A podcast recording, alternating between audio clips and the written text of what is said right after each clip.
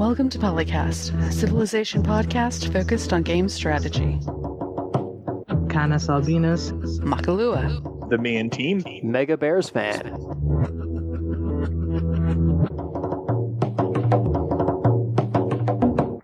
Welcome to Polycast episode 355. This is Mega Bears fan, along with your regular co-hosts Makalua, Still not caffeinated enough, even though it's after 11. the me and team, Nothing could possibly. and our super special guest host Dan Q. now working towards having the second most frequent guest co-host appearances on this show. Awesome. But does it still count if you're a previous co host? I mean, can you move categories like that? I don't know.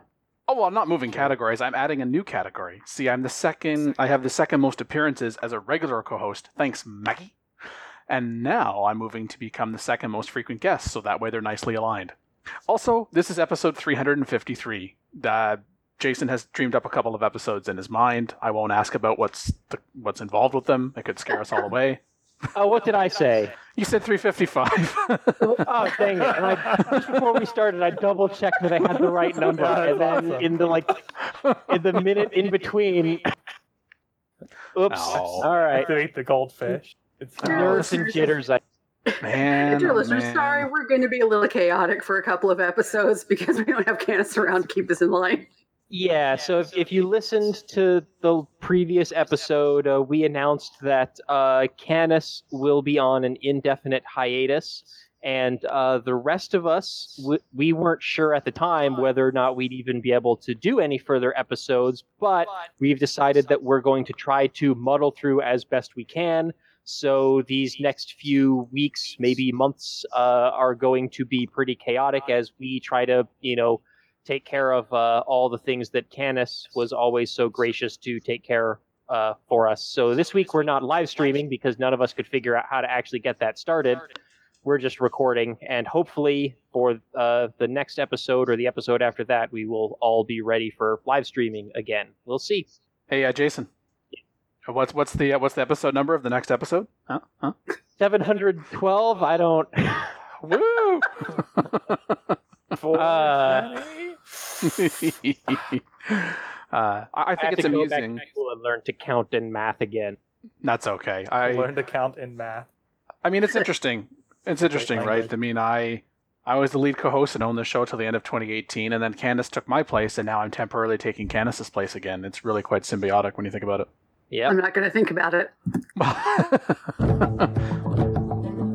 Some jokes came to mind, but for in a rare bout of showing some semblance of decent taste, I didn't say it. Yeah, I just have to say I've never actually seen Canis and Dan in the same place at the same time. Oh, not the hour guy. I guess that's all right. Yeah, that's true. I also haven't seen that.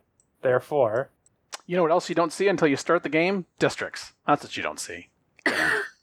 I'm trying to. I'm finding the next clip, and you guys are talking over the last one. Thing. Uh, I guess this counts as this. Well, this is like listening to the radio, right? You know how the DJs talk over the start and the end of songs.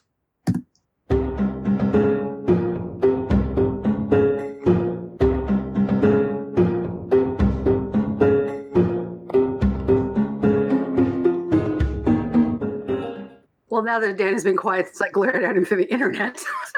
uh, we're going back to what we were doing a couple of episodes back with uh, Guide for Newer Players.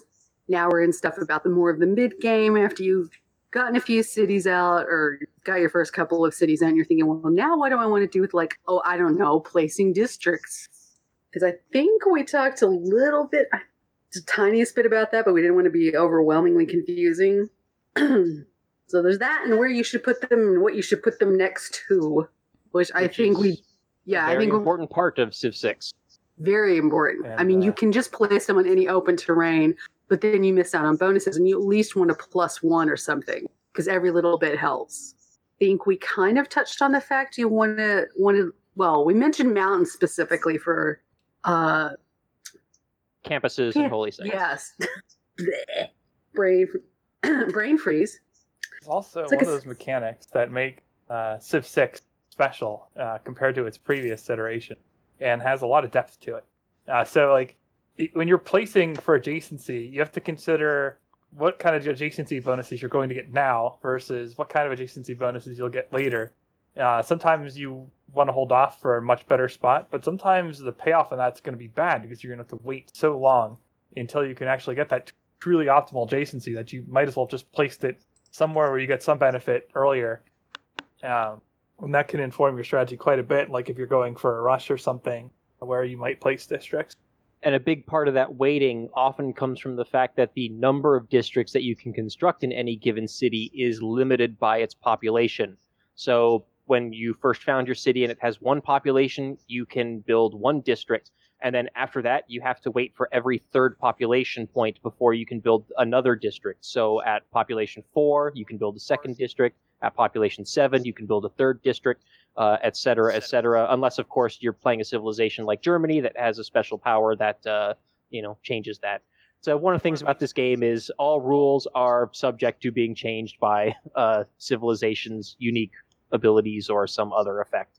So that's another consideration in placing a district as well, is being able to grow your city so that if you're thinking, oh, this is going to be a nice spot for a holy site, and I'm going to have a campus, I'm going to be a commercial hub, you want to ensure that you have a sufficient amount of terrain that's going to be able to get you that food growth within a reasonable period of time so you can construct those districts because as was alluded to in episode 351 and you actually mentioned it right at the end of the episode jason that as time goes on it costs more to construct a district the district cost goes up as you continue to progress the technology in the civic tree. So, in addition to that, you want to ensure that your that your city also has sufficient production in order to be able to construct that. So back to Phil's original point, which is you need to be thinking about what districts you want in the immediate term and also in the longer term, so that ideally the is going the city is going to be good for you in the short term and then it's going to grow so it can still be a viable part of your empire in the mid to late game or at least help carry you until you have another city that can kind of take over for that. And there is a little trick to mitigate the cost scaling of the districts uh, which is that and i don't think they've patched this out yet so i'm pretty sure it's still in the game uh, if you place the district on the map it locks in the cost at whatever it was at the point where you placed it. So if you like as soon as you get up to you know population seven or whatever and you know what district you want to build next in that city even if you have some other things that you need to build first in the meantime say you're you're mobilizing for a war so you need to build some units or or you need to build walls or something like that uh, you can just go into the build queue plop down that next district in the location you want it to be, and then switch to something else. And that will lock in the cost of that district so that even if you do advance through technologies and the cost of districts would go up, that district will not cost any more than it did when you first uh, placed it on the map. So that's a, a handy little trick for you know intermediate to advanced players to take advantage of, which will really help speed up the development of your cities. And again, part of the reason it's intermediate is that you are delaying the benefit of completing a district earlier by just sitting on it. So you have to be careful. Like you don't want to always just lock in a district and leave it there until you're ready to build it. Uh, sometimes you you want to build something else right away. But yeah, that's a always a useful thing to keep in mind. District cost scaling can be quite painful. Yeah, and you, you want to be careful that you're not doing something like placing down a theater square and then not finishing it. And then in the meantime someone declares war on you and it's like oh crap i really need an encampment there but you can't build it because you got to wait until you get to that next population threshold because you also cannot delete districts. The only way to remove districts from the game is for a city to be captured and razed by another player. So also, one of the little yeah, quality ahead, of life things that we would all love to have is the ability to remove the district later on because sometimes it's in the way and at least we still get the resources. We accidentally plop it on something like you've plopped it on your one source of oil that you didn't know about. Hey, at least you still get the oil, but. yeah, and it's one of those things where if the district is already placed there and there is a strategic resource that you reveal afterwards by progressing through the technology tree, you are going to get that resource instantly. You're not going to have to improve it. The district is that improvement. But once it is revealed, you're not going to be able to place a district there, and district tiles, of course, cannot be worked for their terrain yield. So when you pay attention to all of those adjacency bonuses, it's one of those things where, as a tip for that, you may be looking in the city and it's like, you know what, I want to be able to construct my campus or commercial hub, but it's telling me I can't, I can't build anything. I can't build this district here. What are you talking about? I haven't placed a district yet. I have a size one, two, three city. What's going on? This is when you need to look at what hexes are currently owned by that particular city, and you may need to buy a hex, even if it's just to figure out okay what is the adjacency bonus going to be a couple of hexes out? I mean shoot i've been playing this game since it was before released uh, as part of the testing group. And even now i don't sit and i think okay that's going to give me plus one and plus two. I want the game to tell me and the game telling you what the adjacency bonus is is fantastic. But you're going to have to purchase a hex in order to be able to see what that's going to be a couple of hexes out. But it's definitely worth the while to take a few moments. It's a turn-based strategy game after all so that you get the proper hex because unless you're going to go to an autosave and yeah good luck doing that in a multiplayer game of course then you're going to have to be stuck with that placement. And yes yes you will curse where the artificial intelligence decides to place its districts when you start taking their cities and you can't do anything about it. But know that one of the reasons you were able to take one of their cities is because they didn't place it properly. And now you can make fun of them even more. I do want to say that uh, I think there is a bug in the game still where campuses always show plus two, like no matter where you put them. Uh, they, in fact, uh, generate, I think it's one per adjacent river tile. So if you're putting them along like a snaky river, it's probably going to be at least a plus three or a plus four, but the UI will still show plus two. And I don't know why that hasn't been fixed yet. I know in episode 351, I believe it was you, Phil, who mentioned that unfortunately, the Civilopedia is not going to tell you anything and everything that you want to know about what's going on in the game. And even in some cases, it may tell you what you want, but it may not be super convenient because, okay, this is an overlay on top of what I'm trying to do. So having a web browser open, uh, whether it's on your computer or on your phone, what have you, and you've got a Wikipedia called up, if you've got some other resource like the Well of Souls called up, and it will give you a nice reference in terms of this is what the adjacency bonus is, this is how much it's going to cost, this is when this district becomes unlocked. Because that's the other thing as well. In order to be able to construct these districts, like if you want to construct your campus, hey, I can't construct a campus, what are you talking about? I got a size 3 city. Have you researched writing yet? And of course, we'll get into the technologies and civics in this episode as well. But my gosh, the district adjacency, and as talked about in episode 351, and I know we've always talked about this on the show as well, that the snowball effect cannot be understated. That plus two, that plus three, maybe that's kind of mm, that's okay in the mid game. And I know we're focusing a bit on the mid game here, but in order to get to that point, my gosh, that plus two, plus three, plus four, that could be half, double your science output for a very considerable portion of the game. And you want to be able to put yourself in a best position to not just survive in the game, but to also thrive as it goes along, because you're probably going to have more fun that way. Yeah, if you're in a position where you can place down like a plus four campus with like your first city or two, you are going to be in a very good spot technologically for the entire game. And for that, it is definitely handy to have some gold in your treasury so you can go ahead and purchase maybe a hex or two that you want. You don't have to wait for your culture to expand naturally in order to get that. I know that's going to be an excellent adjacency for my holy site, my campus, my commercial hub, whatever. Go ahead and buy that now. And so that you can lock in that district costs in relation to that era and where else you are in the technology and the civics tree because it'll be done that much more quickly and you'll be able to start using it that much more quickly as well. Because again, as I said, if you realize afterwards, oh crap, I didn't intend to do that, then you're going to either have to go back in your save or you're just going to have to deal with it. And we definitely do not recommend, hey, I, I placed my campus poorly. Hey, other Civ, can you raze my city so I can reconstruct the city and place it properly? This is not a thing we call, well, it's a strategy. It's a really bad strategy. Don't do that but definitely yes. use in the single player. use the autosave if you have to. Honestly, if you have to. And if you're not believing us in the power of the adjacency bonus, then start using the autosaves and start placing them in different locations and just see what it is that we are talking about. Because in some cases, that campus in that one city placed beautifully can have greater scientific output than two or even three cities for a period of time. And that's before you even start putting any buildings in the districts, which I'm certain we're going to get to very shortly now. Or if this all sounds complicated for you, get down an early encampment, get an early great general, and take a bunch of cities. That's right, especially as you go up in uh, difficulty settings uh, to the point where the AI is starting with like free settlers and stuff like that. Uh, oftentimes, it's better to just build units and capture the other Civ cities that already have districts built rather than settling your own cities and spending time in production building your own districts. Gosh, I thought Phil was going to troll and say, if this all sounds too complicated for you, you may want checkers. And I was going to be like, Phil. No, that's one of yours, Dan. Oh, I okay. troll differently. We each have our like signature technique. See?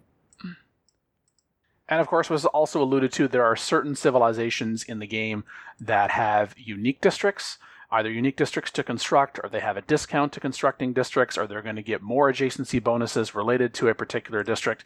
This is where understanding the civilization that you are playing and the leader traits and the civilization traits will come in handy. I don't think we're going to talk about those specifically here, what those are, but you can find those out as well, which will also, or at least should have an impact in terms of what districts you're constructing when, and of course, the big thing in addition to when is where. Oh, and also your districts, um, they they can be repaired. It is possible for a district to be pillaged. It is possible for you to pillage a district as well. Uh, districts are also adding to the combat strength of the city center, and pillaging districts are going to reduce that strength the repair time for a district can be extensive, so you do want to protect them. So if it's looking like that you are about to be invaded or you know you're going to be invaded, you don't necessarily have to have a unit on the hex of the district, but have something around to try to minimize it being pillaged because you may not have the time within that city to repair that district while you're trying to do something else. So protect it as an investment because each one of these districts allows the placement of up to three buildings, and it is possible for the district to be pillaged and the buildings within the districts to be pillaged. And that is you you It you'll is a feel long that repair time. it is a, a definitely a very very long repair I time. did fix it though, because the repair time used to scale like the district costs, and that was awful. Oh yes, it is better than it was. You, you'll still feel it. It's not like it was in vanilla. That's true. Thankfully. So I don't think we want to go through like every single district and and what they get adjacency No. bonuses uh, for. That's probably going to take too long, and uh, you're probably better served going to like the wiki and uh, reading up about that. But does anyone have any specific tips or advice, or maybe even for where they build districts, when they build districts, like how they like to maybe combine districts together for various effects? Um, only somewhat related, but do not knock slash underestimate building for like great generals or building for other stuff if the great person in question is useful to you. Uh, that is often worth investment. It depends what you're getting, but always keep that in the back of your mind. Once you have a district, you might want that great. That's true. And if you have the district, you can also do the city project to speed up the generation of great person points if you really need to rush towards uh, that great person. That's what I'm talking about. and then about. maybe They're finish it off with worth either doing. gold or Golder Faith, yeah. I mean, the district itself, like if you construct a campus, that's going to give you, in and of itself, plus one great scientist point per turn.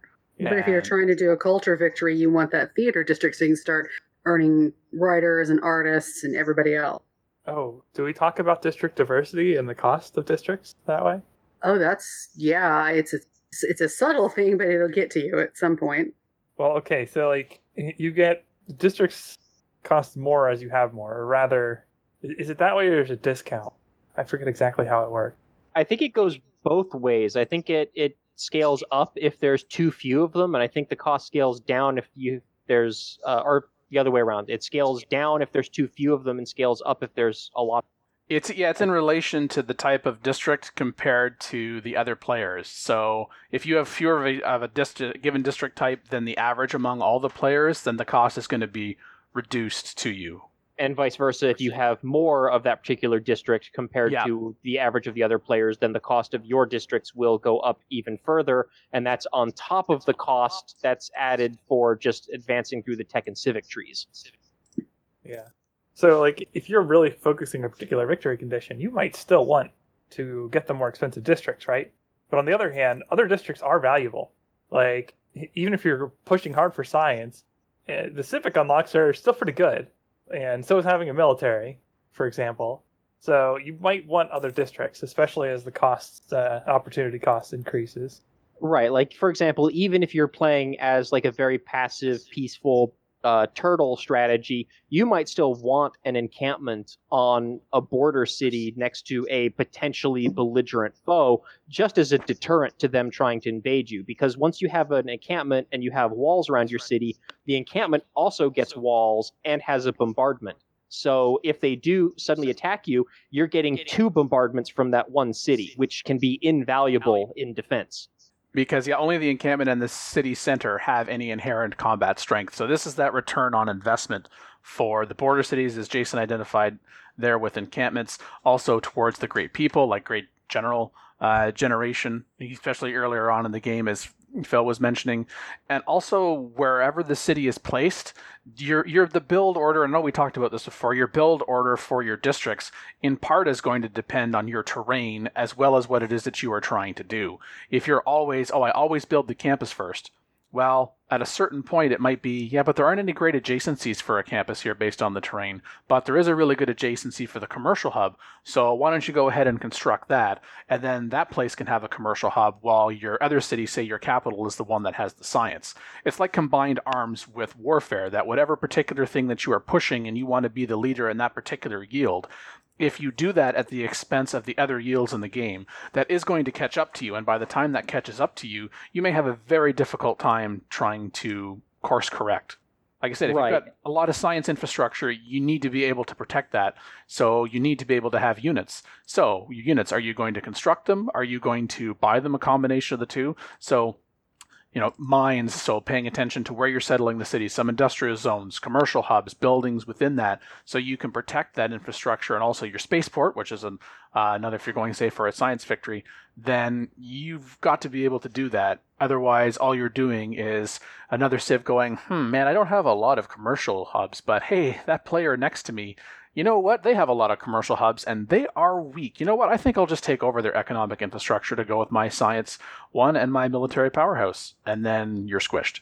Yeah, and there's there's no real right answer as to like what districts you should build in what order. You know, you it's going to depend greatly on uh, on the circumstances of the map. It's going to depend on how the game is is uh, unfolding, and it's going to depend a lot on personal preference. I mean, personally, I usually like to build as one of my first districts the commercial hubs because I like to get the trade routes and the commercial hubs and markets unlock trade routes, and sending those between your cities is very powerful.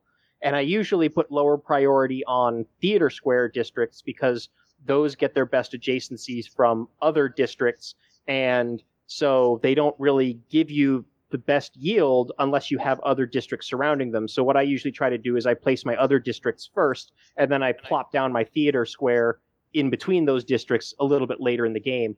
But like I said, that's not you know necessarily optimal play. It's where when you put certain districts down and in what order you put them and where you put them is going to depend on the circumstances of the game and your personal play style.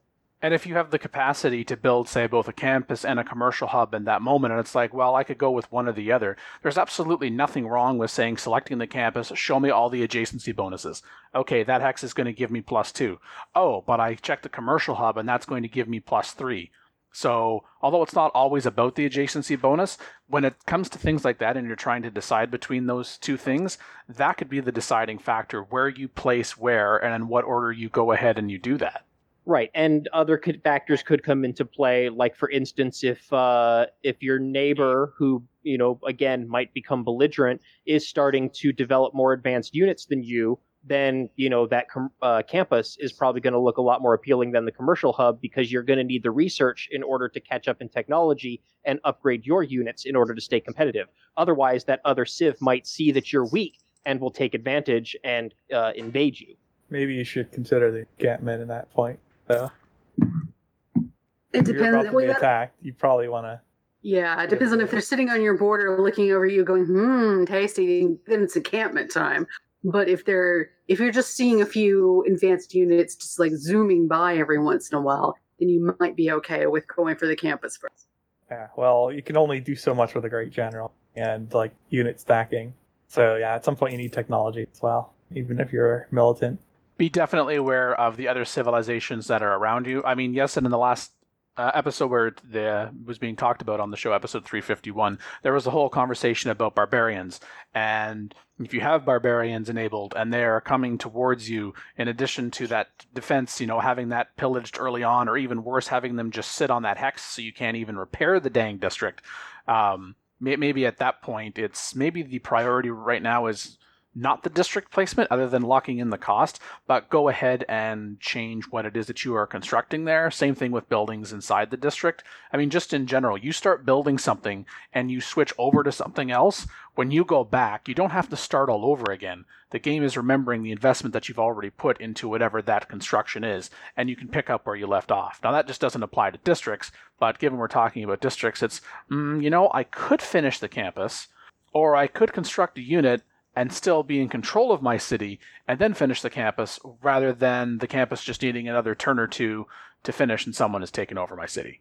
And then maybe lastly on districts, perhaps I think we alluded to it, but again, if you pay attention to the civilization that you are playing, you may in fact want a theater campus early. Like if you are playing Greece, they're cheaper. You can get this is getting into things that we're at not going to get into, but there are other benefits to possibly constructing that early on in the game. And one of that, of course, the big thing is the district costs. So if it's cheaper and it's a yield that you can be using and culture early on in the game, that's something that, mm, you know, you're really going to have to invest in and look for. It doesn't come uh, as easily uh, necessarily as science and production, then yeah, then go ahead and construct that and consider that. Or if you've got a really good adjacency for, oh my gosh, that's going to be a plus five, plus six culture, how else are you going to be getting that from having to put the investment into constructing settlers and settling the cities, etc.? So it can it can be worthwhile to have again look at that adjacency bonus, pay attention to that, and I, I kind of think again to go to go back to all of this,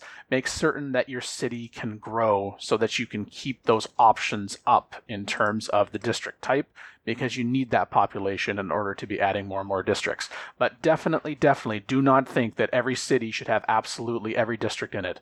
Even if you are not in immediate peril, that is not a good approach. I very much like that Civ 6 has taken this approach of you need to be selective, you need to be thinking about lots of different variables to try to figure out what you're going to construct and when. Man, it would be hard to grow to get every district in a city. like even if you wanted to. It's like, okay, well, very yeah. inefficient and costly. Actually, just to be able to grow the city, to be like, well, I guess I could pile in lots of internal trade roads for food because I'm not going to be able to work that tile for food and that tile for food because they want this district and that district. I mean, there is that kind of inherent limiter, but at the same time, if you're like, oh, I got to have every district in every city, no, no, you you do not want that.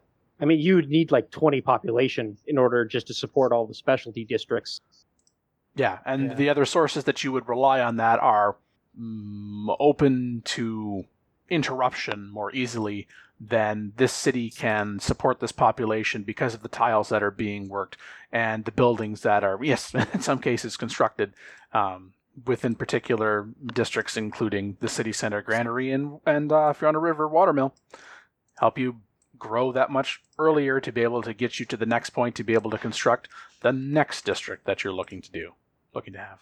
And you know, all of those options for different districts to construct require you to be pushing through uh, technology and in some cases civic trees. Huh? That's Huh? right. Not only do you need population in order to build your districts, but you also need to first research the appropriate technology or civic. Uh, trying to think if there are any districts that are unlocked by civics. I think some of the civilizations have a unique district that's in a civic. Uh, other than that, it's Uh, just like neighborhoods, right? I was going to say the neighborhoods, yeah, the neighborhoods. Yeah, I, I can't. I can't think of any specialty district that's unlocked by a uh, by a civic. But uh, anyway, yeah, uh, technologies and civics are very important. Uh, we mentioned earlier that early game culture can be very important, and a big part of that is because uh, governments are a very important thing in Civ 6. So you definitely want some early game culture, whether it's coming from a monument or an early theater square, uh, in order to make sure that you get to that first uh, government, because that's going to unlock additional policy cards, which will help you out a lot. Um, but a big thing about navigating the tech and civic trees is uh, planning for and trying to get the eurekas for technologies and the inspirations for civics. And every single tech and every single civic has like a unique little uh, for lack of a better term, like mini quest that you could do to uh, unlock the Eureka or Inspiration, which will instantly give you 40% of the cost of that technology, like instantly at the snap of a finger as soon as you uh, finish the requirement. And then you just have to research the remaining 60% and you've unlocked the tech. So if you get the inspiration for every or the eureka for every single technology in the technology tree, you are cutting down the time it took to research every tech in the game by a whole 40%, which uh, you know is nothing to sneeze at. It's one of the strongest in the game. That being said, that's practical to get absolutely everything without exception. So you're going to have to pick your spots, but you can get a lot of Absolutely. them, and you should try to get. You should try to get them if you can. Uh, Yeah, there's basically. certain ones that are super easy that you will probably just accidentally trip over every Yep. single game. uh, meeting another civilization to get the writing eureka, uh, that's gonna happen sooner or later. So it's just a matter of like maybe the map type. If you're on some weird like islands map or something like that, maybe you're isolated uh, from all the other civs by an ocean, and you cannot get that in uh, that eureka early in the game. But that's like the only situation is if you send your scouts out, you will eventually run into someone else's scout or city, and you will get that eureka. Uh, other ones are maybe not so easy. Uh, there's, uh, I think, one technology, I'm blanking on which one it is, that requires you to have built two forts within your territory. I pretty much never get that one. I don't know. Maybe Phil does. I don't know how much he likes forts. I've gone uh, for it just to get it, like trading production for science, basically. But yeah, like that one is comparatively rough. Right. Uh, and in that case, like the time it would take to build uh, military engineers and put down forts, you could probably have just researched 100% of the tech cost in the meantime. So it's, it's a, a lot of times just not even worth Yeah, the question is, can you research something else that's more beneficial first, and then use the production to get your hands on that? Basically, Yeah, that would be the time that exactly. you'd consider doing it. Um, Yeah, yeah. In your game, you want to be looking at but in okay, practice, it's pretty rare. it, it's okay. I need this particular technology, and so, for example, writing. Um, I need to get to writing so I can construct a campus district, so I can be competitive in my research. And that was talked about in episode 351. You, you're going to need to research to get to better this, that, and everything else. Oh gosh, I'm not going to be able to meet somebody, so therefore I don't research that technology don't approach it as I can't get that eureka right now for that tech, or I can't get that inspiration for that civic, so therefore I should not do it. It often comes down to in your mind, I could be researching this or this right now. Both of those are of a particular advantage to me. Hey, what is the time and investment in order to get that particular eureka for this tech versus that one? Like Phil said, sometimes you are investing production in order to get that science. You're getting that science because you invested that production in order to get that eureka, and now you don't have to put it into the science. It's very good to whatever tech that you are thinking of researching or it's coming down to to being able to see what that is. I do not I do not memorize most of these. It is very good it, within the game itself to be able to tell you. You look at the civic tree, you look at the the technology tree. It's going to tell you right underneath in a little bar underneath that what that boost is going to be. And if you do get that boost, that game is going to notify you and you're going to see that. So, kind of that navigation is my gosh, it's already to my advantage to be getting this uh, technology and this civic right now. You know what? That's what the Eureka and that's what the inspiration is. That is worthwhile because by doing that, I'm benefiting myself in addition. And if I don't do that and I have to put in the other 40%, am I really that any farther ahead? So it really comes it comes down to what it is that you're trying to do and then take advantage and the timing of that advantage in order to get that boost. And another kind of uh, intermediate or advanced uh, tip that I would like to recommend is that uh, you can partially research a technology or civic. Right, you can always switch to something else in the middle of researching something. So um, something that I do a lot is uh, if I'm I, I want to get a tech earlier, but I also think that in a few turns I might be able to get that eureka. Like say maybe it's uh, Maybe it's the Eureka for, I don't know, shipbuilding, which I think requires that you build two galleys. Well, maybe I'm four turns away from building my second galley. I can start researching shipbuilding and then get that Eureka and then stop and switch to something else when I get to that 60%. Because the game's UI will also show you the difference, uh, the little bar that fills uh, will show where the Eureka uh, starts and ends. So you can, you know, maybe spend like uh, if that technology is going to cost you like seven turns to research, you could maybe do four turns of researching it, then stop, finish that second galley, and then get the Eureka to finish the other 100% of it. And that's something that I do a lot, which is that I will uh, research half of a tech, and then I will stop and switch to something else, and then work towards getting the Eureka to get the rest of that uh, science for that tech. And as far as I know, there is no decay on research or uh, civic investment. So There is not. it- yeah, so it's it's completely free. You're not gonna like your people are not gonna forget the half of shipbuilding that they already learned uh, in the time that it takes you to build that second galley. If you stop researching it, you you keep all of it. So there's no reason to stop researching the tech when you get to that 60% mark and then try to earn the eureka uh, if that eureka actually is achievable and same goes for the civics and earning the inspirations It's an excellent point because in that way you could actually be doing double technology and double civic research. That you get to that halfway point, and I'm going to finish that research in that tech and that civic by performing this action in the game while I am directing my scientists and my whomever term here for the for the civics are researching this. So I guess kind of related to that is if you know you can get that 40% discount and hey, I could go ahead and I could I could get that uh, mini quest, I could have that accomplished. But you know what? I'm just going to keep on researching this anyway. Then it's not so much that you're behind. I'm not necessarily saying you're behind, but you're going to miss out on an opportunity to be a little bit farther ahead because your tech in this way your technology and your civic research is not dependent on your beaker output and your culture output per turn completely when you pay attention to these things and that can be very very powerful Yeah, you could wait till you built both the slingers to get the Eureka for archery, or you could just go ahead and research that and get those barbarians off your lawn. Right. Yeah. Another common strategy that I like to employ is that uh, at the very beginning of the game, I'll adopt the Agoge policy that uh, speeds up the production of all the ancient uh, melee and ranged units. I'll build three slingers, and then as soon as I unlock uh, archery, uh, I'll upgrade them all to ar- archers, and I suddenly have forty percent of machinery, you know, completed because of the Eureka. And that when you kind of uh, when you do ones where you have to build units, it also has a side bonus of it uh, strengthens strengthens up your army so you look like less of a target, even if you are going for something more peaceful. which is handy. Exactly. And if you are wondering if you're a Civilization 5 player and you're wondering, gee, this technology tree looks smaller, what gives? I'm getting ripped off.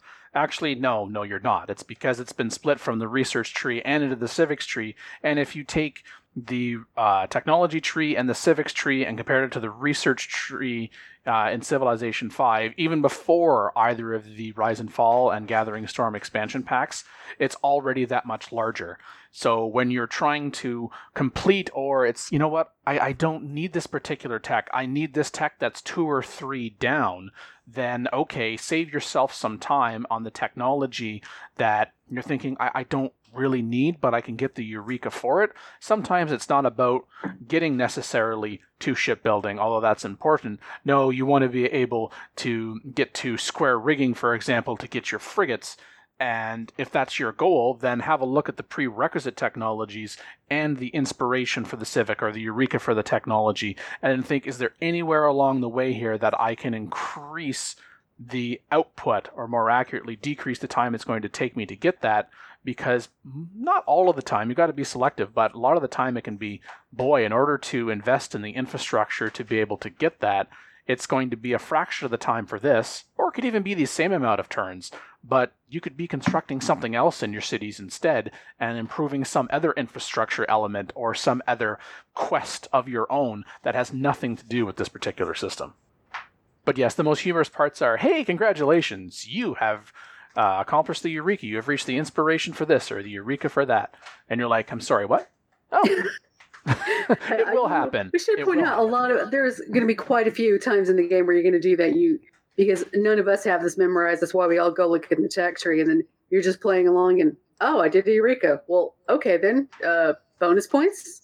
I mean, in, in case of golden ages and things like that, yes, it is bonus points. So and you you'll benefit from that. And if it's but wait a minute, I haven't even started researching this technology yet or this civic yet. Does that mean I won't get the inspiration? No, as as Jason mentioned, like you can be getting the inspiration or the eureka for a tech that's already one or two or more down the road necessarily because you have completed whatever that mini quest happens to be. And then pay attention to that. If it's incidental pay attention to that game notification to find out what that boost was. And then take the time to go and have a look at the technology tree or the civics tree. And you may at that point decide mm, actually that's going to influence what i'm going to research next or next or heck or actually i'm going to switch to this now because now it's a fraction of the cost. And hey, look, I can use that more quickly. There are also other things in the game that you can benefit from the eurekas and inspirations. For example, city states, certain city states will have particular quests, and sometimes that quest will be the eureka and the inspiration. So then not only do you benefit that from the technology tree and the inspiration, but hey, you get an envoy there too. But quite frankly, those kind of things are our bonus and when we're trying to focus on a general guide for now kind of intermediate to advanced players and I, i'm kind of in my mind thinking we're in the intermediate portion of the game and you're probably not so much of a beginner anymore because regardless of your difficulty level you've survived to this point in the game Oh, I'm okay, unless you've done an advanced start, but let, us not go there. You've survived to this point in the game, so of course I, just had to throw those people under the bus because you know. Well, advanced start is objectively one of the best ways to play. To be fair, it's uh, as much as I rag on it, it, it can definitely be a way to.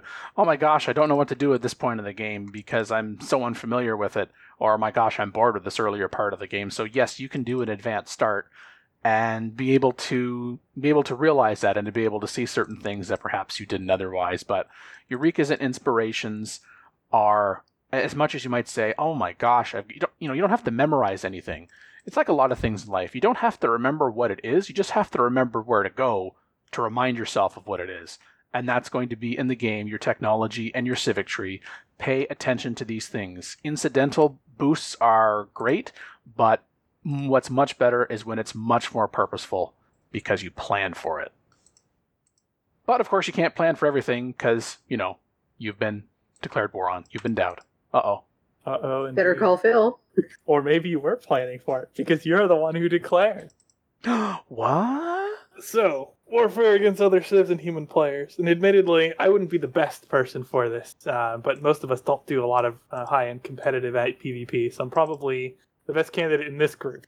But uh, certainly, you can find people who are like deity class players who regularly do PvP who could probably correct me on a few things. Uh, that said, I have fought other humans in various over, so there are some takeaways here. Um, first of all, it's a very big difference if you are fighting an AI civilization versus if you are fighting a player civilization. These are night and day. The AI moves units very poorly. It doesn't have any long range planning. It's not going to particularly notice if you are advancing a big force other than the standard border rules like crybaby stuff. And even that doesn't cause it to massively reposition its units in advance. Uh, whereas, like, if you're fighting a human, and if since you are a human, you should also be doing this. Uh, you should be able to see attacks coming very easily by just throwing some scouts or other zero maintenance units uh, around your civilization like a net to see anything coming. Same thing for naval invasions.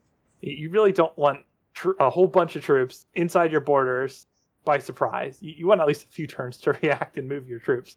And uh, you can do this with scouting, and you should do this with scouting because the production investment is very negligible, and the maintenance is often either free outright or also pretty negligible. Uh, so that's an investment that uh, you should pretty much always. When it comes to fighting other people, it's changed a little bit over the patches, uh, but catapults still suck.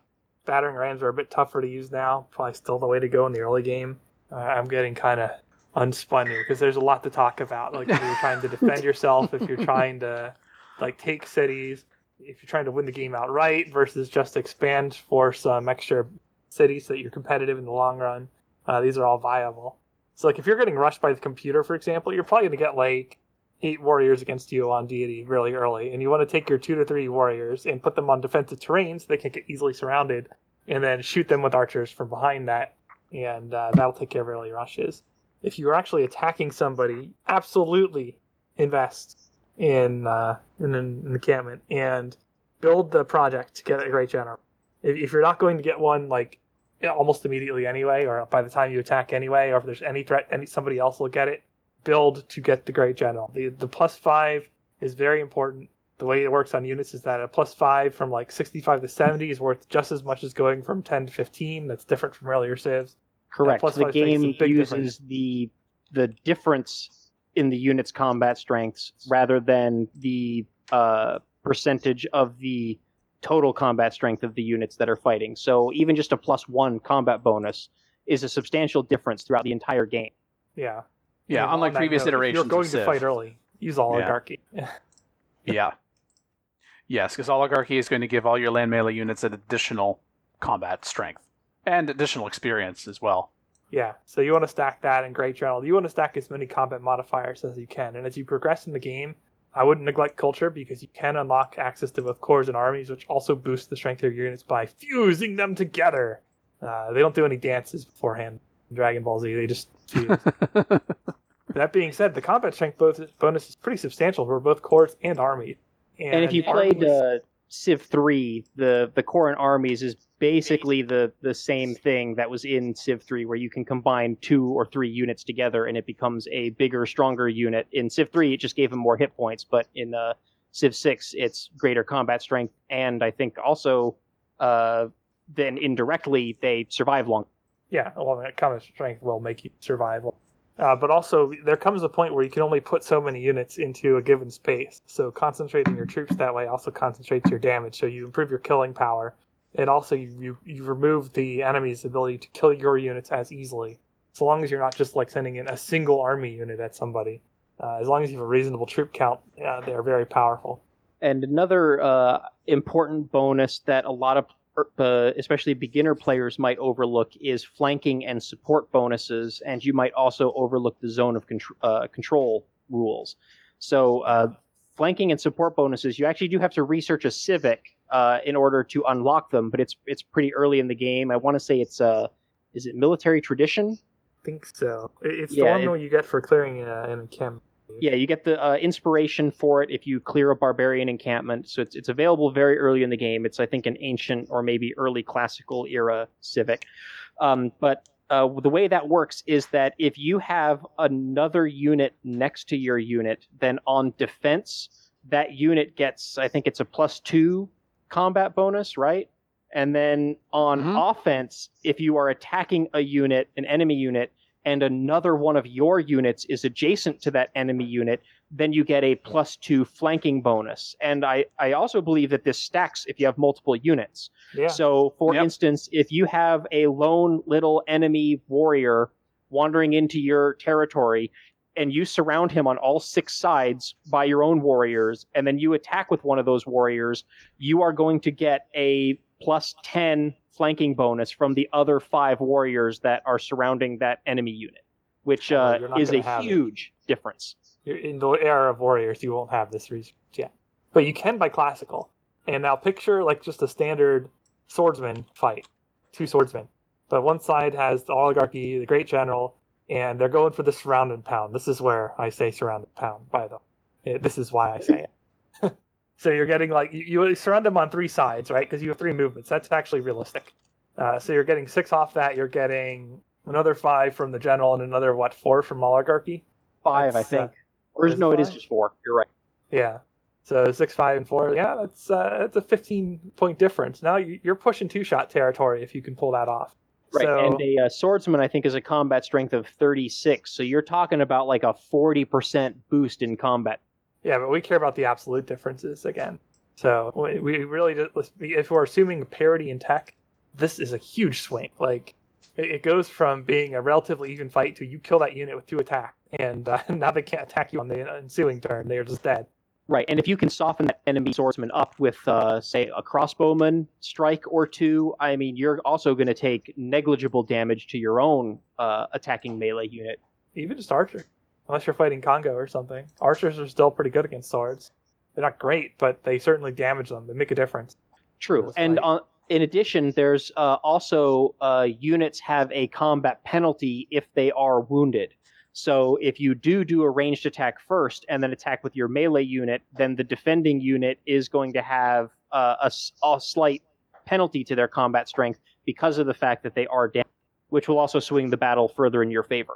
Another related thing to that when you're attacking units, uh, rivers, watch about attacking across a river. There will be a combat penalty for you if you are not paying attention to that, if your unit does not have the promotion to avoid that. Well, to, Rivers terrain in general, deal. attacking into a hill or into a forest is also a pretty substantial, I think, combat penalty. It's either a And I- combat penalty for you or it's a combat bonus for the defender. I don't remember. It's All right. defensive terrain. Either way, Yeah. it's, it, it amounts to the same thing. But uh, like rivers are a big enough deal that you, would consider the value of it defensively because it also kills movement point crossing it in hostile Correct. terrain Yeah. or even your own terrain early on. So it, it's very difficult for an enemy to surround a city with a river if you have units contesting at all. Right. And so, because you get all of these bonuses from flanking and support, it is very uh, a very good idea to move your units first into position to make the attack, and then after all the units are in position, make the attacks. Because again, you can use one movement point on a unit and then move a different unit, and then go back to the previous unit and move it or attack again. So if you've got uh, an enemy unit that's you know two tiles away from your army you can move all of your melee units one tile closer to it so that they are all adjacent and then go back through and attack with each of them and now all of them are getting the uh, flanking combat bonus. Whereas if you had just moved each one in one at a time the first unit would have no flanking bonus the second unit would have one flanking bonus and the third unit would have two uh, and you're going to um, take more damage take more losses by doing that. A related thing to add to that is when you're in combat and we're talking about units, pay attention in certain instances about what units you're going up against and what units that you have. The one that I want to add, particularly as you see early on into the mid game, and I'm actually thinking about episode 351, and oh my gosh, it's barbarian horsemen are coming in, or any horsemen are coming in, then it's not just about the absolute attack strength. It's also about the bonus that you get against that type of unit. So, oh my gosh, here comes some mounted units. You're going to want some spears, or a little bit later on, you're going to want some pikemen, even if that's just to kind of be at the front line. I'm not saying you're going to have everything pikemen, but those things are coming in.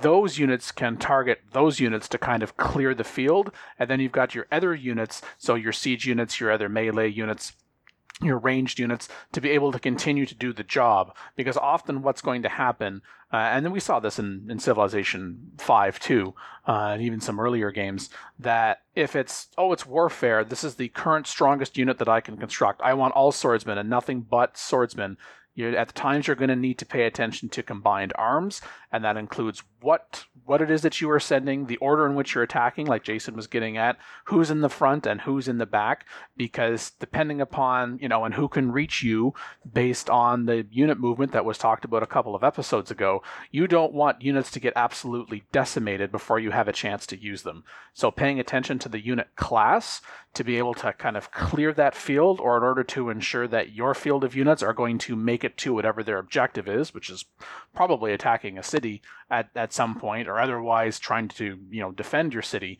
that's also something to consider Yeah, when you're on attack, sometimes, uh, speaking of strong units, the defense on the city you're going after is determined by the strongest unit that they've made so far.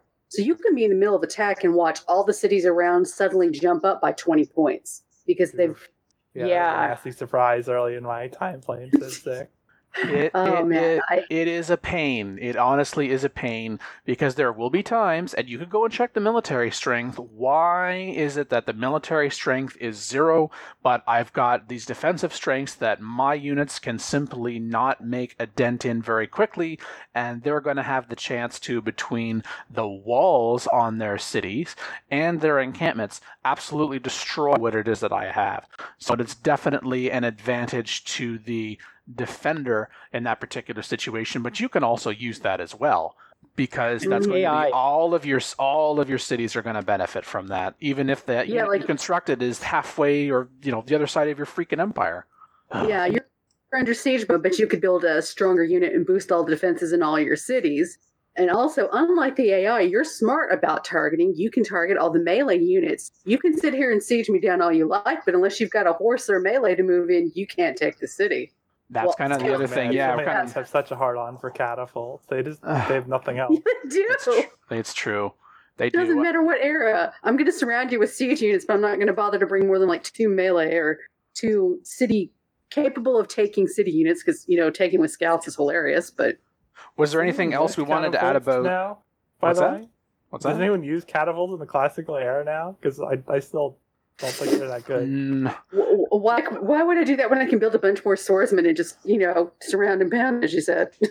yeah. Yeah, well, I- cities, I will uh, usually build- their stuff buff. So I will usually build one or to walk two. into as they used to be. Uh, yeah, I usually build one or two of them because th- there's almost always that one city state that has the uh, quest to build a catapult. So I'll just do it to Oh, get the free cool. Oh, so you're not doing it for the combat. You're doing it for the envoys. Okay. No, because uh, He's doing it 'cause for the catapults do pretty thoroughly suck. Uh, I, I don't know if we want to get into the reasons for that, but I would uh, say no, basically they're but- just not they're not good at their jobs. Like at all. No. They are a little better with great generals. Correct, because then you can move shoot. and fire in the same turn. Yeah, There is that. Uh, And, if, like, you, if you do have a great general, become really good. Um, not catapults, but the upgrade. Uh, once you get to artillery in particular, uh, it starts being one of your best ways to crack cities in single player. Uh, less so in multiplayer because um, people will probably kill them with air unit. But in single player with artillery armies, you can take any city in the game. Even when they have like rocket arty and mech infantry, it doesn't matter. You can still kill that.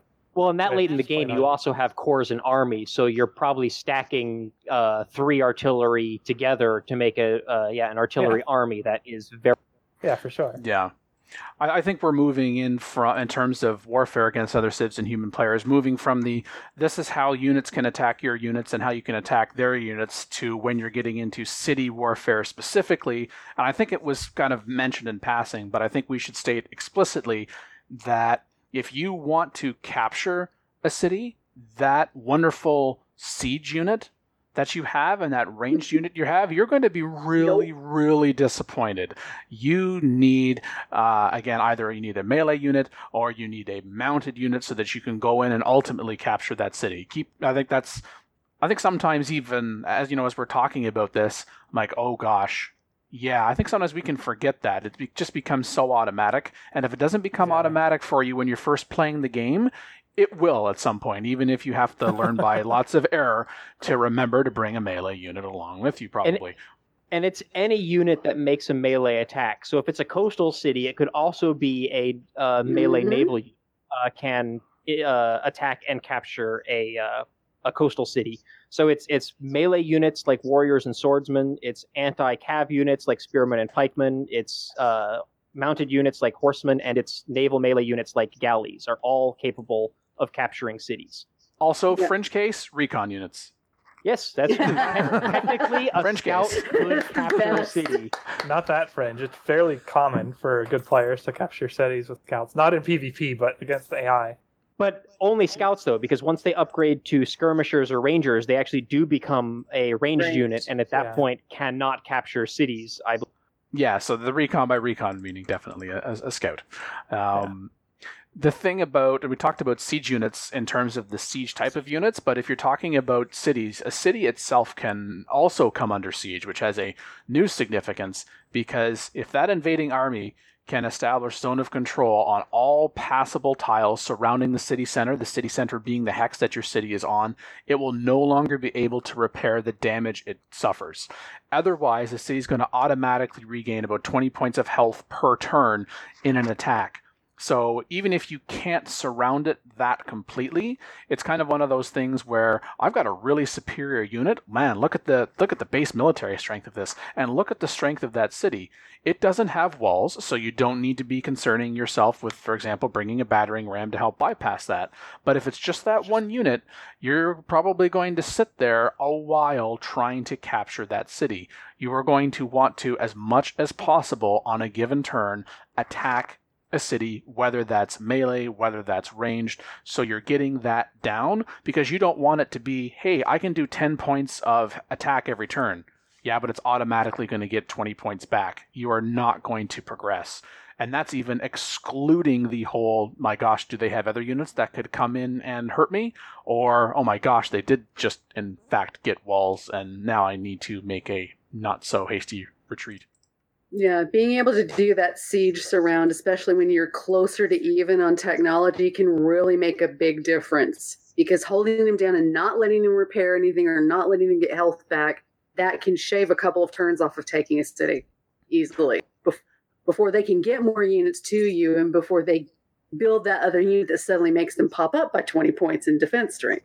And this is one of the places where building cities along rivers can also make a big difference, uh, or on the coast or adjacent to water, because zone of control does not cross rivers. So if you have, say, a city that's tucked in the bend of a river where it has a river adjacent to it on like three or four sides, the opponent is going to need to put a melee unit on every. Well, I don't think it has to be a melee unit. I think it can be any unit.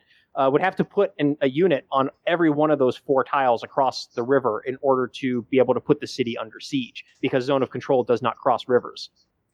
The other thing to be watching when you're attacking a city is if there's a unit in that city, and sometimes, sometimes that can be giving that city an additional strength. That's it's suddenly like, oh my gosh, what is going on here? So if there's a unit inside that city, if you can um, bait that unit out of the city, you're going to make it that much more easier to kill it, number one, and then it's not going to be able to give not only that city that additional strength, but that's also going to be one less thing that on the AI's turn or a human turn, even, that's going to be able to then turn and attack one of the units that you've got right adjacent to the city.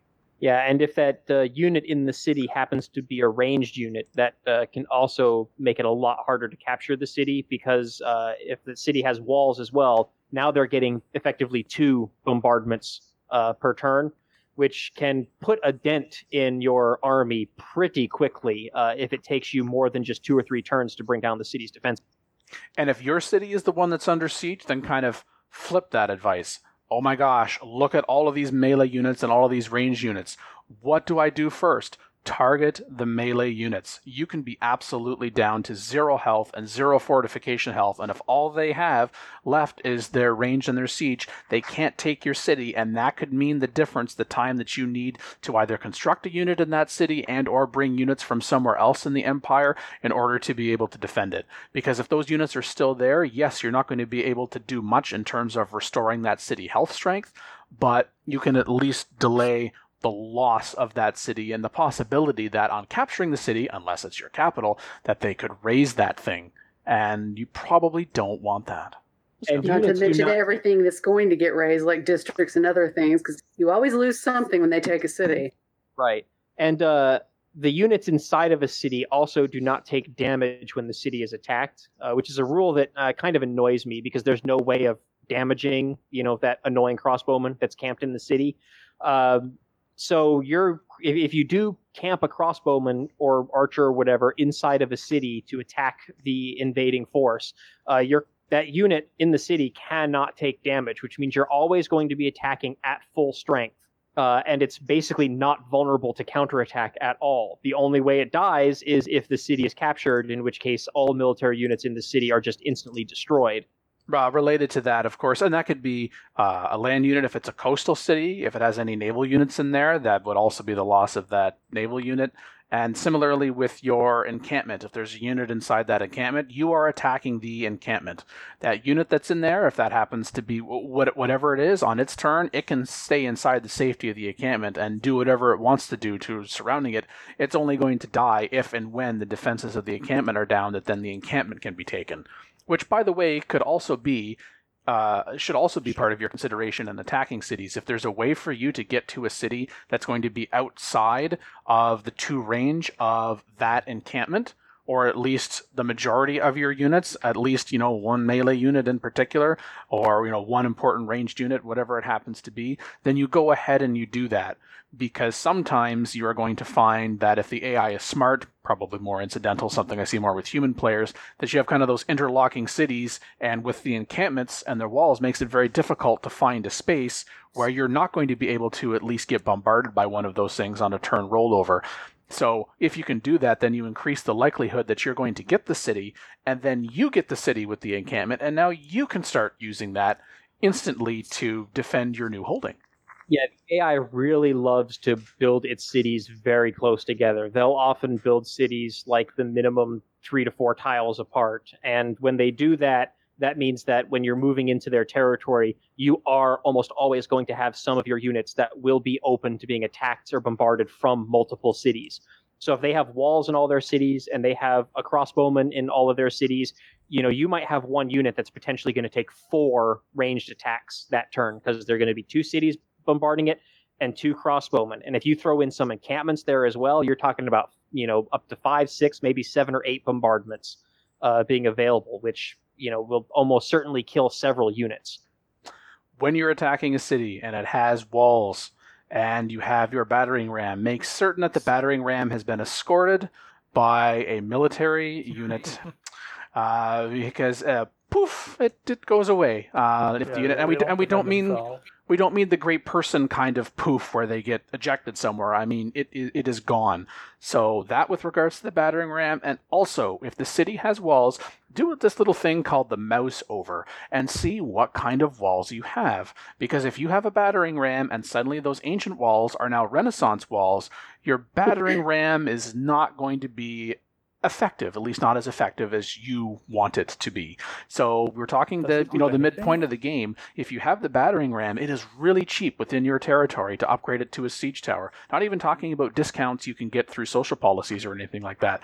It is worthwhile having that and making sure that you have that technology because that siege tower to go after the battering ram will take care of renaissance walls and ancient walls whereas the battering ram can only deal with ancient walls. And there's absolutely nothing like when you are right there on the front and you're ready to take it and all of a sudden oh gosh they just upgraded to renaissance walls and so, I mean, yes, it's, it's greater defense strength, but it's really about the walls because that is supposed to be bypassing that strength so your melee units can attack the city like there aren't walls there at all. And it can be really crying sad face. But if that does happen to you, then just be spiteful, and if you can, pillage, pillage, pillage on your way out to damage their infrastructure, Mhm. and and come back. If it, to get that siege get that battering ram to safety, move away as quickly as you can, pay attention to their ability to bombard you and other units around you. So, I mean, if you have to make a retreat and you have to back off for a few turns, if that means you have to take a truce, then you absolutely do it. Because if there are the walls there and you're not able to bypass that, you are going to very quickly find that, well, you don't have as much maintenance for your units anymore because you don't have units left anymore.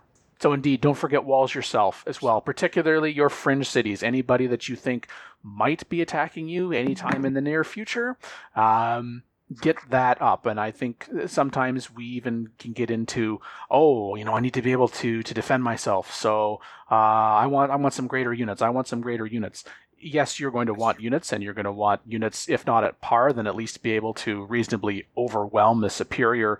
Um, unit with inferior ones, but really walls are going to be your defense to help soften up units that are getting that close to your city. And in some cases, that is your only defense for some cities while you continue to construct units and or get units to the front to help defend it.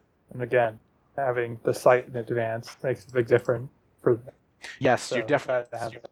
Yes, you've got to have the sight. You're, you're attacking that, and it's like, hey, how come I can't bombard this right now? Well, you need to be able to have sight on the city in order to be able to do that. So keep that in mind. Yeah, pick a unit you don't mind sending to the front and letting it get bombarded with. And then when you've got the longer range units later in the game, like the artillery and stuff, that one unit can sit there in the front and you can annihilate walls in a couple of turns. It's And don't underestimate navies. Uh, frigates and especially yeah. battleships can be really powerful at bringing down the defenses of cities that are within one or two tiles from the coast. Yes. I mean, if we're talking even later game, it's it can be kind of the difference between well, do I wait to be able to get bombers and aerodromes, and airplane units? N- Hopefully, I mean, some cases you may find yourself in that situation, but there are certain times when yes, having those frigates and having those battleships are the preferred option to trying to have a land equivalent for that because not only is it their greater strength, but of course, if all they have are land units to deal with that, then they're not going to be able to touch your naval units on the coast while they bombard you. Or you bombard them, I should say. the AI's Navy game is still pretty weak, so you're It usually is. It Yeah. really is. If you're fighting the AI, and I'm totally, I mean, Phil, you you mentioned about having the great general. Yes, that's really important for combat. Even though the you know the AI is is derp, but the equivalent on the the water with a great admiral, those things are nice to have, but you you're really it's typically I would say not needed to have any kind of successful naval endeavor. It's kind of one of those things where if there is war and you're at the mid game and you have frigates and they can reach at least some cities, there are coastal cities, then you can use that as kind of a landing zone for your army and you can cripple them to some degree, their ability to respond to the emergency, and then you can move in further with your land units while saving your your your land units for that combat and let the navy take care of the bombarding. And in some cases, if it's right on the coast, then you could also have a navy naval melee unit take the city. Although I would still get because it's nice for actually taking cities. Well, the AI derps, it, it's really still use very useful to have that beating on cities with frigates inside. And while there is the question of loyalty, also when you are capturing cities, if we're talking about uh, since Yeah. the Rise and Fall expansion pack, after that, there's this thing when you capture uh, a city about repairing walls that can definitely be useful if suddenly there's now the wave coming in um, and uh, repairing that. Uh, there is also about your city being attacked, and if you're able to repel them for I forget. I don't know. If it's, I think it scales with game speed. It's it's more than a turn. It's like two or three or four turns or something like that, where there's going to be a build option in your city for repair outer defenses. Take that. Sometimes it may take one, two, three turns, depending upon where you are in the game and the game speed. But that is something to also keep in mind. Either a city of your own that you've kind of gotten a little bit of reprieve and go for that. I mean, it, d- depends on just how far down, admittedly, the defenses are. Maybe you don't want to take the turn or two turn or two for that right now, but there are so many times when I've had to finish a battle with an AI and heal for 10, 15, 20 turns, and that city is still down in the defenses and they haven't repaired the damage yet from what I did 15, 20 turns ago. So don't be the AI. Use that as an opportunity to get that back up to full strength because that investment will pay for itself. Trust me. Don't be the AI. Don't be that guy. This whole don't episode, be the dum dum. that should have been this the whole episode. Just don't be the AI and you will win. Wait, what? Don't behave like the AI, and you. Oh, Unless well, you're yeah, doing like one of those machine learning things. I don't know what kind of supercomputer could play like tens to hundreds of thousands of games against itself in Civ 6. Could be one learning right now. You don't know. ah, the true yeah, they might be doing it. They might be doing it. the, the StarCraft one has gotten incredible. That AI is like amazing. AlphaStar now. Mm. It, it's beating like the top pros.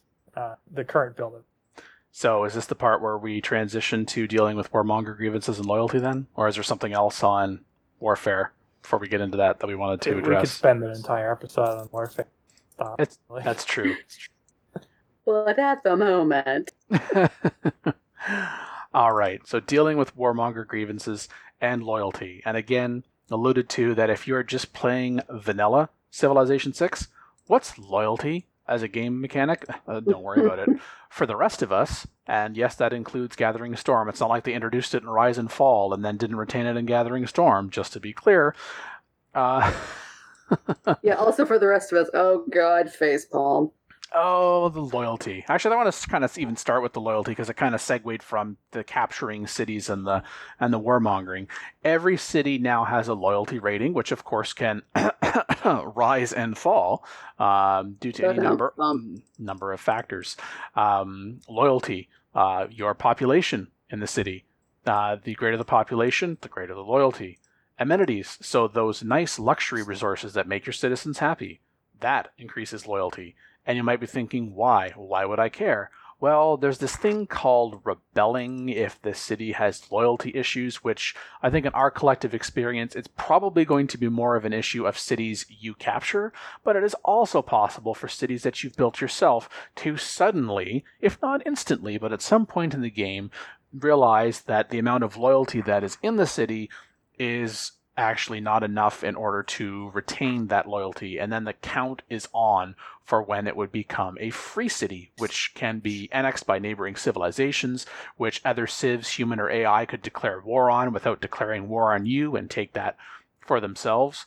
Gur and Arg. And besides, if you have high loyalty in a particular city, you can use that loyalty to apply pressure to cities around them.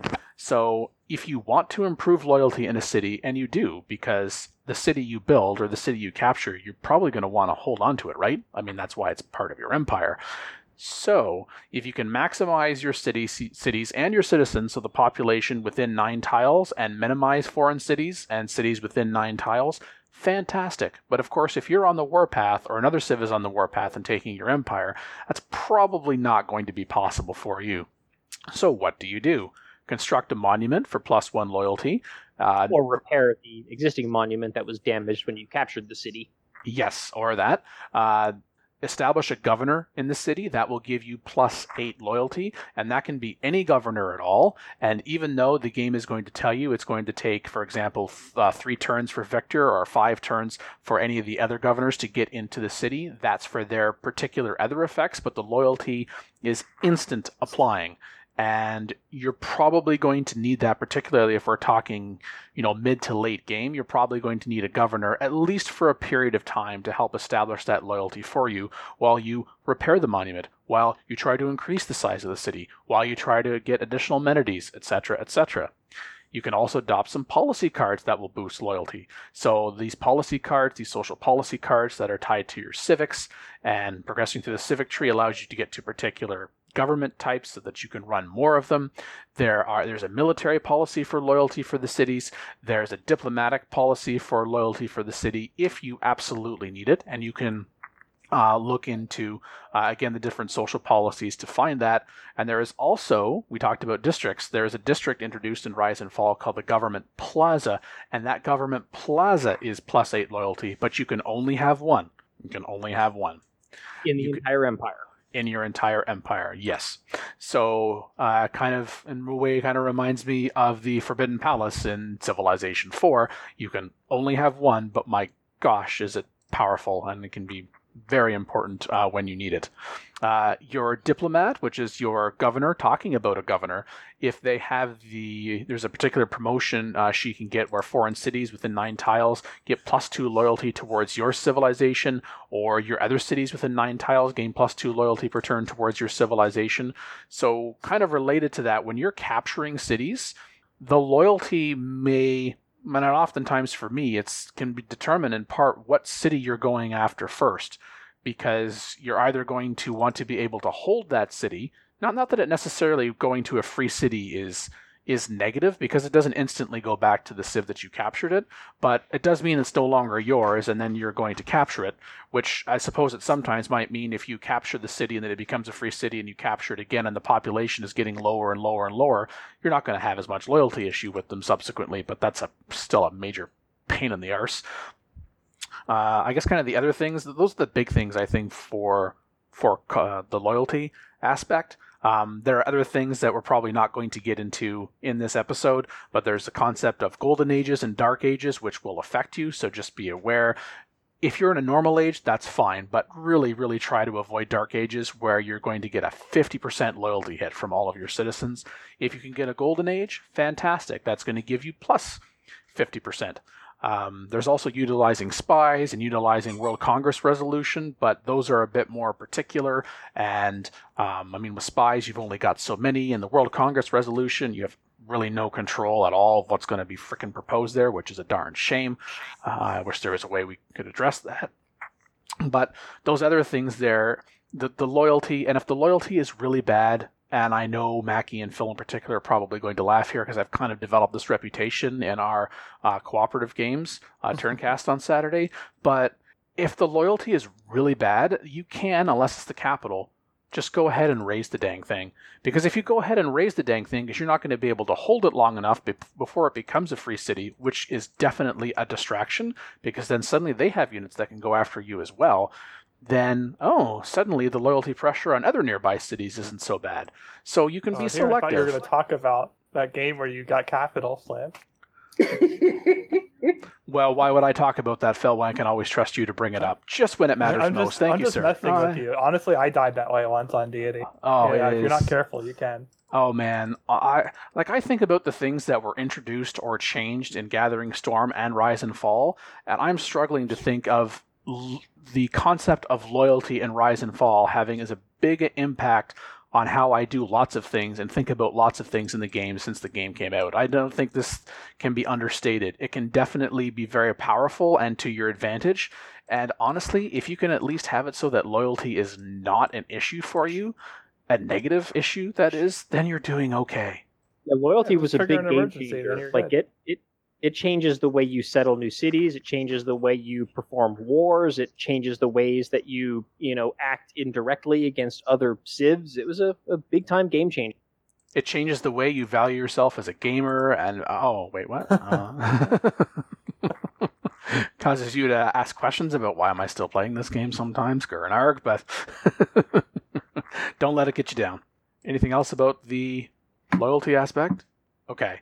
Um, then I guess maybe one of the last things we end up talking about on this episode related to this uh, the warmonger and grievances. I was so, so, so happy that Civilization 6 introduced a Casus Belli system. In other words, this, this just war, this just reason that, depending upon what you choose, is going to incur diplomatic penalties that are considerable, somewhat, or little to absolutely none at all. And this gets down to uh, let, us start with first off, if you're denounced by an AI, then that should be a warning sign to you that if you're not about to be invaded, they're thinking about it. Because by declaring, my, excuse me, by denouncing someone within a handful of turns, this triggers the Casus Belli system, which there are a number of types of Casus Bellis, but know that you're essentially looking at a, what? I think it's a, a third reduction in the warmonger grievances by declaring a formal war, which is kind of the very base Casus belli grievance as compared to what I like is a surprise war. Sometimes it's not a surprise at all. Um, but the and at that point you can then start looking at okay, what else is going on in my empire and their empire that I could use to leverage that grievance system and be able to use that because you might also be thinking, well, who cares if I've got all these warmonger penalties? Why do I care? What, what's the impact of not paying attention to this other than the AI going Gur and Arg? Well, you are going to notice a decrease in the growth in your cities and also in the production of your cities. And if that's what it takes for you to recognize, hmm, maybe this is an issue, then that's fine. This is a thing that you can still mitigate, however, besides the using the Casus Belli system and, and the grievances, and that is getting amenities. Uh, so it's always good to have at least some friends in the game. So if you can't domestically get some amenities for yourself, some luxury resources, you can trade for them and increase that. There are also social policies that decrease warmonger penalties. And sometimes, quite honestly, it can be worth just having a brief cooling off period of 10 turns or whatever, you know, that, that piece, and then going back into it because the amount of uh, warmonger penalty you're having apply to you, it will decay over time, but not while the war is still ongoing. And I guess the other thing, kind of with that, if you're looking to declare war on somebody, um, you can, of course, try to get another civilization to join you if it's to your advantage, or if, you know what, I'd like to declare war on this person too because, hey, why not? Dogpile, hmm, that person is currently at war.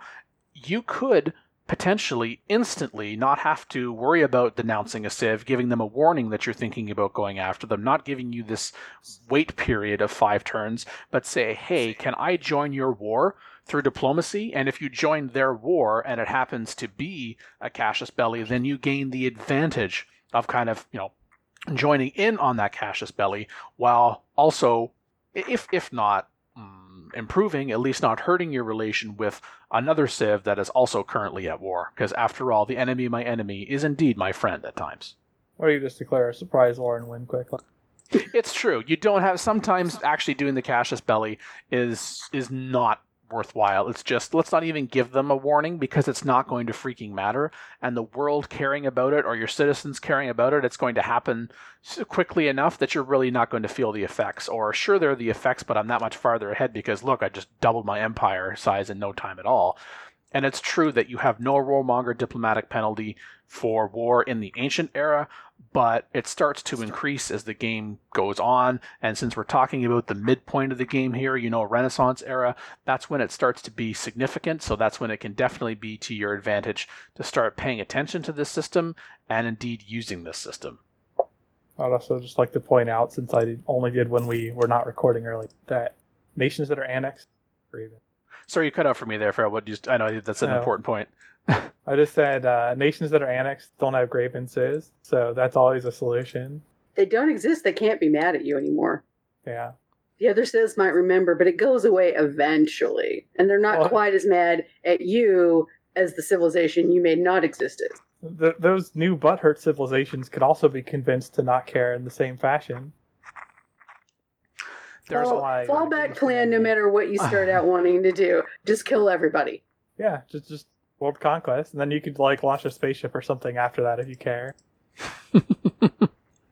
I don't think we're going to be touching upon the World Congress in this episode, but one thing to watch for if you're declaring war on lots of people is you may find that one of the civs that you declare on says, hey, this isn't very nice. Maybe I could drag someone else into the war by proposing a World Congress resolution. And sometimes that even happens after you completely wipe a civilization from the map, but hey, their resolution still goes through 5, 10, 15, 20 turns later, whatever the heck. So just keep in mind about okay, who else is mad at me? Where are they? What's their power relative to mine? Because quite frankly, if another if half the other civs in the game declare war on me and they're halfway around the world or all they can do is scratch the paint on my modern units, I don't I'm not really going to care, quite honestly. But there can be times where it's oh, not only did they just declare, but it's not just to declare war for war's sake. They're actively involved in this too. And that that can get a little dicey. So it is something to think about, but really it comes down to at this particular point in time is your war weariness so significant, your production slowed so much that you feel like it is slowing your momentum in the war, or that you're feeling like, you know, it's one step forward, two steps back, then go ahead and take that pause and and let that decay. And if shoot, if you have that much warmonger, uh, that, that much uh, in terms of grievances, uh, excuse me, a war weariness, and you've got those grievances accumulated, hopefully you've had sufficient success in your war that you can get something for those turns of peace uh, in compensation, and then just pick up right back where you left off. It's very nice when they declare upon you, then you beat them up enough that they pay you to go away. It's true. And sometimes it's, oh, hey, thank you so much for joining that World Congress resolution, declare war Oh, on me, could- because now I don't have to declare war on you. They get to be the bad guy. Exactly. And definitely do lots and lots of pillaging because it's basically free yields. Oh, Mhm. pillaging was buffed to like stupid levels. It's so valuable. Especially if you enact said. the policies that further buff uh, pillage. Yes. It's ridiculously good. And uh, a call back to the first topic if you pillage an enemy's districts, I mean, that is like very crippling. Yes. For, is them, there- for you, it's just Yeah. money. Or It's- quite other good yields like Are- research. Science. culture. Sometimes even faith. Oh, wow, thank you. I'll just get that discount on Great Person. Much appreciated. Yeah. Oops, was that your campus? Well, you're not researching any better weapons anytime soon. True, but I am. And if you really want to cripple them and you can afford it, it's it's like, oh no, you're not going to be able to repair this because I'm just going to camp on here for a few turns. Or, oh, look at that. Hey, you just rep- you just repaired that. I'm going to go and pillage it again. That's also the other thing. If you if you're pillaging, for example, um, uh, say a holy site, and there are multiple buildings in there, that can be multiple pillaging on the same hex in successive turns, while you pillage each one of those buildings and then the district itself. Mm, yields.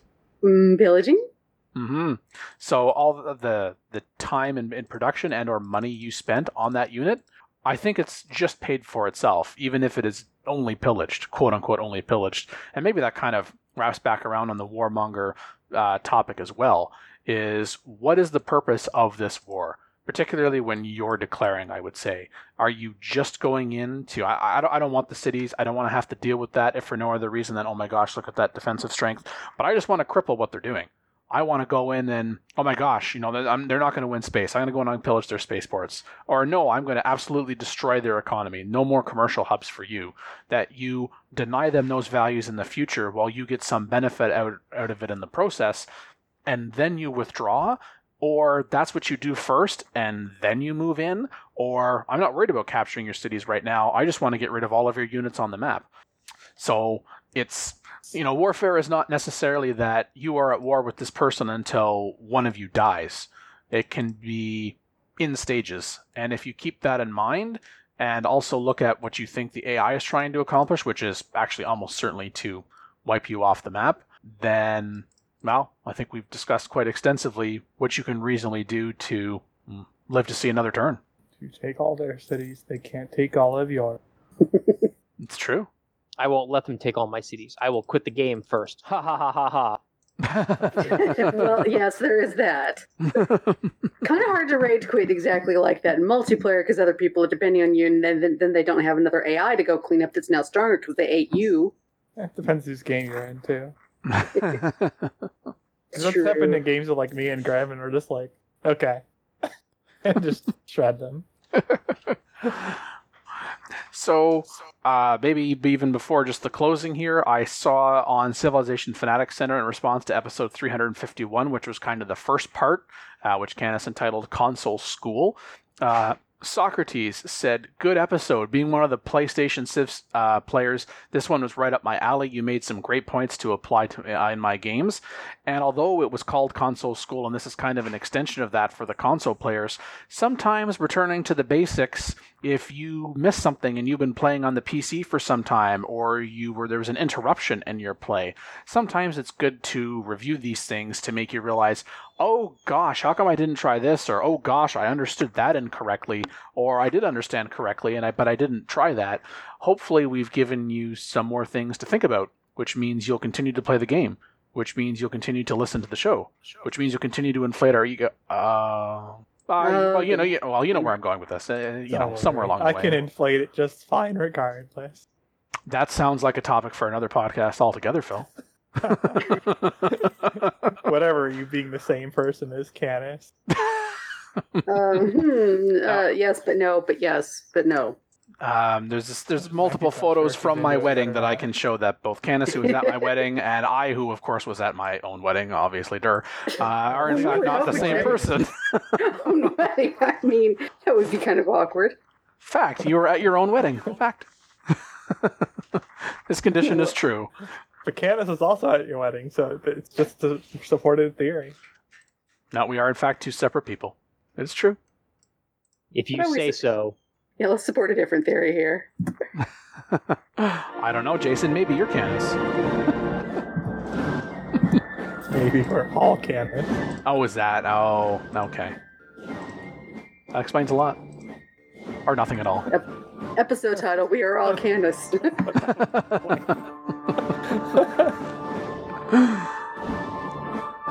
Well, thank you for listening to Polycast episode 353. Not 355, but I hope you listen to that one as well when it actually does get made. Uh, I have been one of your regular hosts, Mega Bears fan, along with Makahlua, Mwahaha. now I control the audio cue. the Mian team, Not Canis Albinus signing off. and again, our super special returning guest host, Dan Q. Backwards and forwards, this is still episode 353.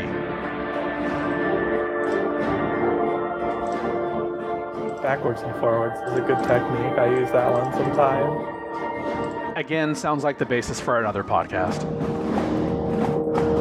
I don't know if those are done in podcasts, Dan. I admit I haven't checked. Civilization 3, 4, 5, and Beyond Earth sound clips, copyright And Take Two Interactive. Copyright the Polycast at thepolycast.net.